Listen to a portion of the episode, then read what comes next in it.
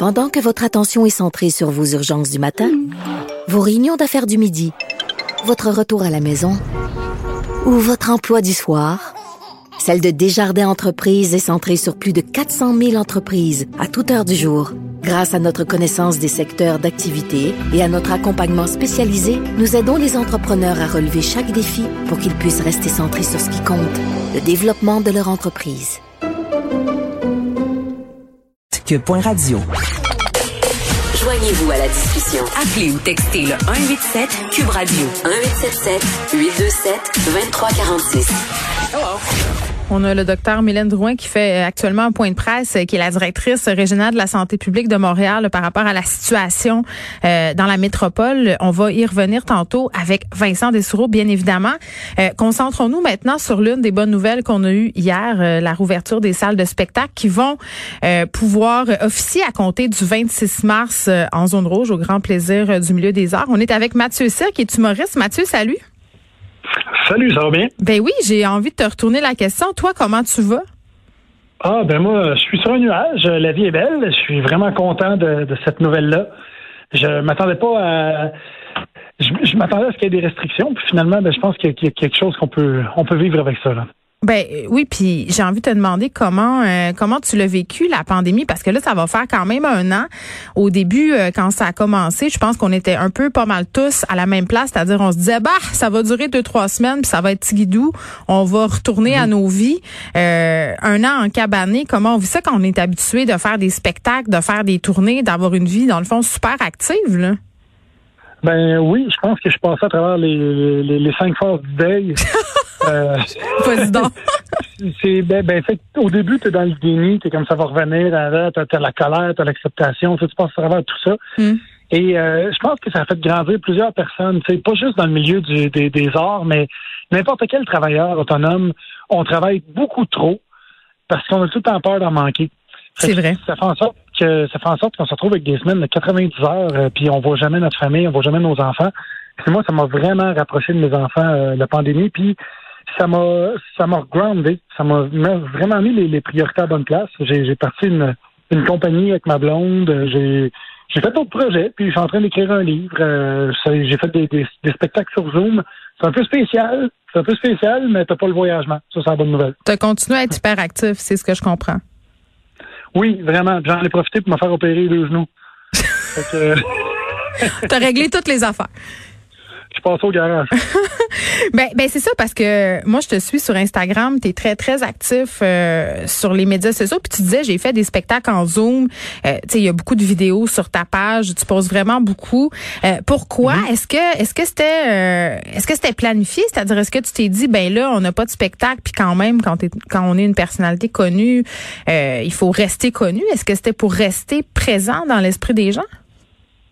En fait, c'était pour m'obliger à créer.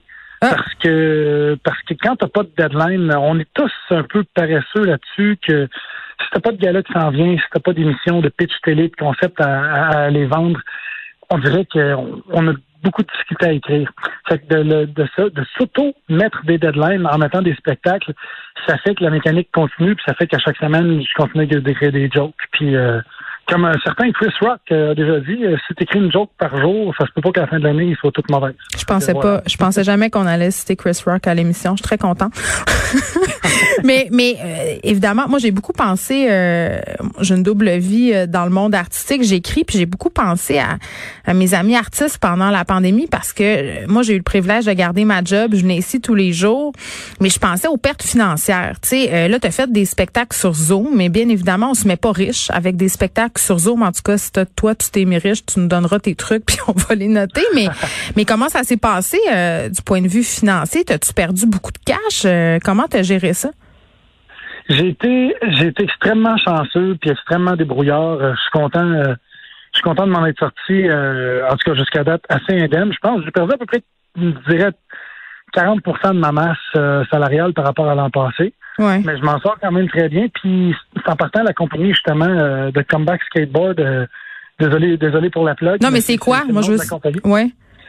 C'est que, ben, en fait, moi, j'anime une émission qui s'appelle Skate le Monde. Et, euh, et quand j'ai fait la tournée autour du monde pour voir des skateurs un peu partout, donc j'ai fait 13 pays, je me suis rendu compte que on rencontrait des adultes, des femmes qui font des femmes, des hommes qui font du skate et que la business vise presque exclusivement les ados, gars. Fait que quand je suis revenu au Québec, j'ai parti ma compagnie qui vise les adultes, justement. Fait qu'on fait des pubs où est-ce que tu sors de ta minivan avec un skateboard, des affaires de même. et ta minivan de papa, là. Oui, vraiment, la minivan de papa, c'est d'autres pubs où est-ce que c'est une, c'est, c'est, une maman qui pousse sa poussette, mais sur un skate. Et ça fait vraiment fureur parce que ça répond à un besoin qui qui pas euh, qui était pas comblé jusqu'à présent. Et je pense que plusieurs autres ont fait ça. Il y a mm. d'autres humoristes qui sont revirés de bord, qui ont parti d'autres choses, euh, des des comédiens qui partent des, des, des compagnies de, de, de, drinks. Je pense à Étienne Boulay, qui a ses drinks non alcoolisés. Fait que ça, ça permet d'aller sur le marché des affaires parce que veut, veut pas, on est autant artiste que travailleur autonome. Fait que quand tu arrives avec une, une situation comme celle-là, c'est le côté travailleur autonome qui prend le dessus parce qu'il faut que tu le payes le loyer. Là. Oui, parce qu'on on est vraiment, euh, excuse-moi, on est vraiment dans cette idée euh, que les humoristes sont riches, tu sais, qui sont assis sur leur laurier puis qui regardent la pandémie aller dans leur château. Euh, c'est pas ça, hein? Eh, pas bon, j'ai aimé l'image. Ça fait pas avec mon coordonneur que j'ai mangé à midi. Ouais. Mais tu t'es-tu mangé le front avec les dents d'en bas en stressant sur l'argent? Parce que j'imagine que n'est pas Martin Matt qui veut. Non, non, exactement. Tu sais, euh, lui, il a juste à faire à fond ses trophées, puis il a assez d'or pour vivre 15 vies. Mais nous autres, c'est, c'est, c'est, il y a, qu'est-ce que je voulais dire? Donc, c'est, c'est, il y a une période creuse, mais ça a pas duré très très longtemps parce que justement, j'ai été capable de me revirer de côté. Puis, euh, en partant la, la compagnie, ben là, ça m'a, ça m'a aidé énormément. Puis ça donne, ça fait juste activer, de donner d'autres motivations aussi. Mm. Mais j'avoue que, je vais t'avouer que j'ai travaillé, je pense, deux fois plus depuis que la COVID est arrivée. Là, je travaille non-stop et c'est pas toujours payant, mais je sais que je bâtis de quoi pour le futur. Fait il y a ça. Puis j'ai beaucoup, beaucoup de collègues euh, pour qui j'ai dépensé parce que j'ai entendu, euh, évidemment, j'ai lu le sondage dernièrement euh, qui disait qu'il y avait 15% des artistes jusqu'à 15% qui avaient dépensé suicidaire. Ouais, Ça m'a ça m'a vraiment rentré dedans de voir ça. Puis ce que je trouve triste, c'est que pour les artistes, c'est autant on travaille toujours, toujours pour plaire au, public. Finalement, tu sais, on veut divertir le public, mais quand on arrive mm. puis qu'on on mange un coup de pelle en pleine face, on dirait que il y a une image justement comme quoi on, on habite dans un château avec des geishas à manger des grappes de raisin à longueur de journée. Fait que les gens ont, ont difficulté, difficulté, ont beaucoup de difficulté à avoir de la, c'est de la compassion pour euh, le, le, milieu artistique, je trouve, en général, par rapport à d'autres milieux. Fait que euh, moi, j'ai une grosse pensée pour mes, mes collègues qui, qui, en ont arraché plus que moi. Oui, puis hier, je parlais euh, avec une metteuse en scène, puis on se parlait du sentiment d'injustice aussi, parce que, bon, le gouvernement Legault euh, beau répéter sur toutes les tribunes que c'est un gouvernement qui aime la culture, qui aime les arts, par rapport aux gestes posés. Des fois, on peut en douter, puis par rapport aussi à, la décision de fermer les salles. Il y a beaucoup d'artistes, les humoristes, des chanteurs, des chanteuses qui ont trouvé ça injuste de fermer les salles, alors que, par exemple, on décidait de rouvrir les cinémas. C'est une décision qui a été très critiquée, ça. Tout à fait. Puis avec raison, tu sais, c'est parce que je comprends qu'il faut qu'ils mettent une ligne quelque part. je comprends que tu peux pas tout permettre et tout interdire, mm. mais c'est dur à expliquer la logique de pourquoi je peux être euh, autant de personnes euh, back à back dans un Costco ou dans une autre épicerie et que dans une salle de spectacle, c'est impossible d'avoir 50 euh, personnes dans une salle de spectacle qui en contient 200 au point de vue logique, c'est difficile à avaler. Fait on a vu euh, une espèce de de, deux poids, deux mesures hmm. par rapport aux besoins dits essentiels puis des besoins dits secondaires. Et moi, je trouvais que la culture, c'est quand même essentiel. On a beau avoir l'air d'une gang euh, de gauchistes acharnés. mais, qu'est-ce qu'on a fait pendant la pandémie, Mathieu Cyr? On a regardé des séries, on a écouté des shows d'humour en Zoom. on n'a jamais autant consommé de culture, paradoxalement.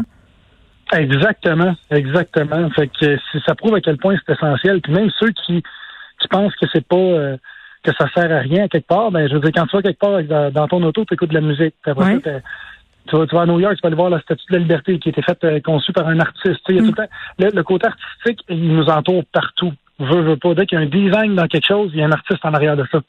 Oui, puis, euh, puis, puis en même temps, euh, on a beaucoup parlé de santé mentale tout au long de la pandémie. Euh, on, on s'inquiétait big time pour la santé mentale des jeunes, pour la santé mhm. mentale des personnes isolées. L'humour, c'est un bon c'est un bon remède pour les problèmes de santé mentale. Ça peut aider momentanément à alléger l'atmosphère.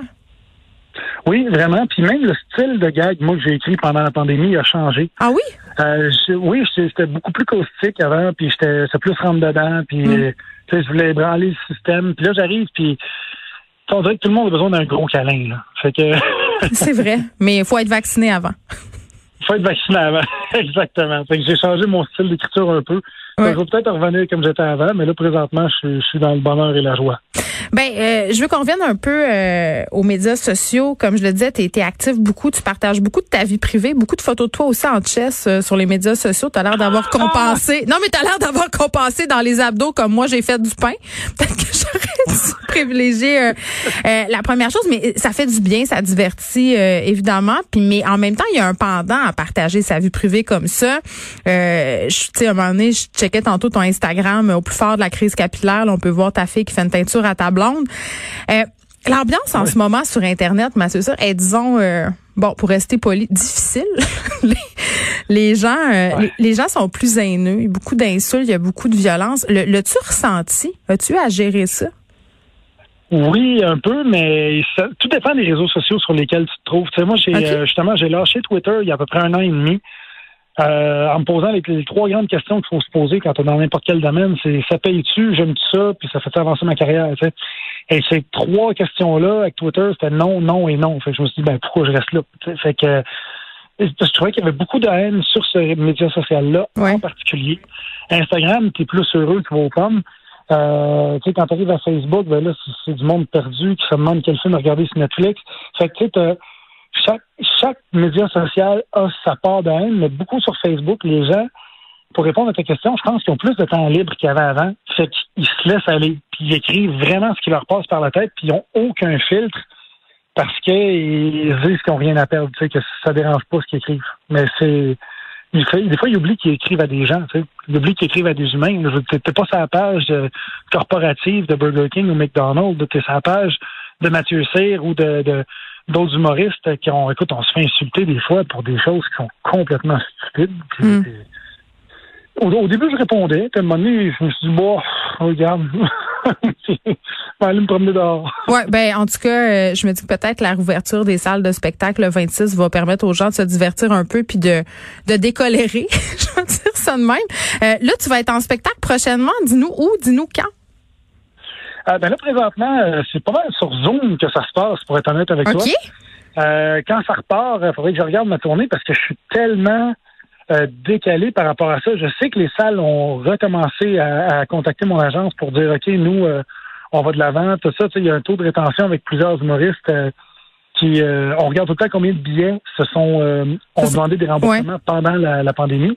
Puis le taux est pas énorme. Fait que c'est là qu'on voit que les gens supportent quand même la culture, même s'il y a des chialeux. C'est eux autres qu'on marque le plus. Il y en a beaucoup qui nous soutiennent. Puis un gros merci à tous ceux et celles qui ont fait ça. C'est vraiment apprécié. Ça permet que je continue, euh, ça fait en sorte que je continue ma tournée. Il y en a plein d'autres qui continuent aussi. Euh, c'est sur mon site, matsir.com pour les dates de show. Sinon, euh, sur ma page Facebook, Instagram, TikTok aussi, je suis rendu là-dessus. Oh mon Dieu, je me suis pas encore résolue. Bientôt. OK. Ah non, mais c'est, le fun, TikTok. T'essayes ça. C'est une autre façon de, d'avaler, de, de faire avaler une heure par jour à regarder des niaiseries. Ben c'est ça. Moi, euh, sur mon cellulaire, j'ai groupé euh, mes médias sociaux dans une icône pour faire de l'ordre, puis j'appelle ça les voleurs de vie. Donc, je suis pas sûre euh, que je vais racheter TikTok à tout ça, mais je me connais, je devrais succomber d'ici six mois. Mathieu Cyr, ça a été un plaisir. Mathieu Cyr, qui est humoriste, on se parlait de la rouverture des salles de spectacle en zone rouge le 26 mars. Je vous rappelle que si vous êtes intéressé à aller voir un spectacle de Mathieu, vous pouvez vous rendre sur sa page Facebook et aussi sur son site Internet.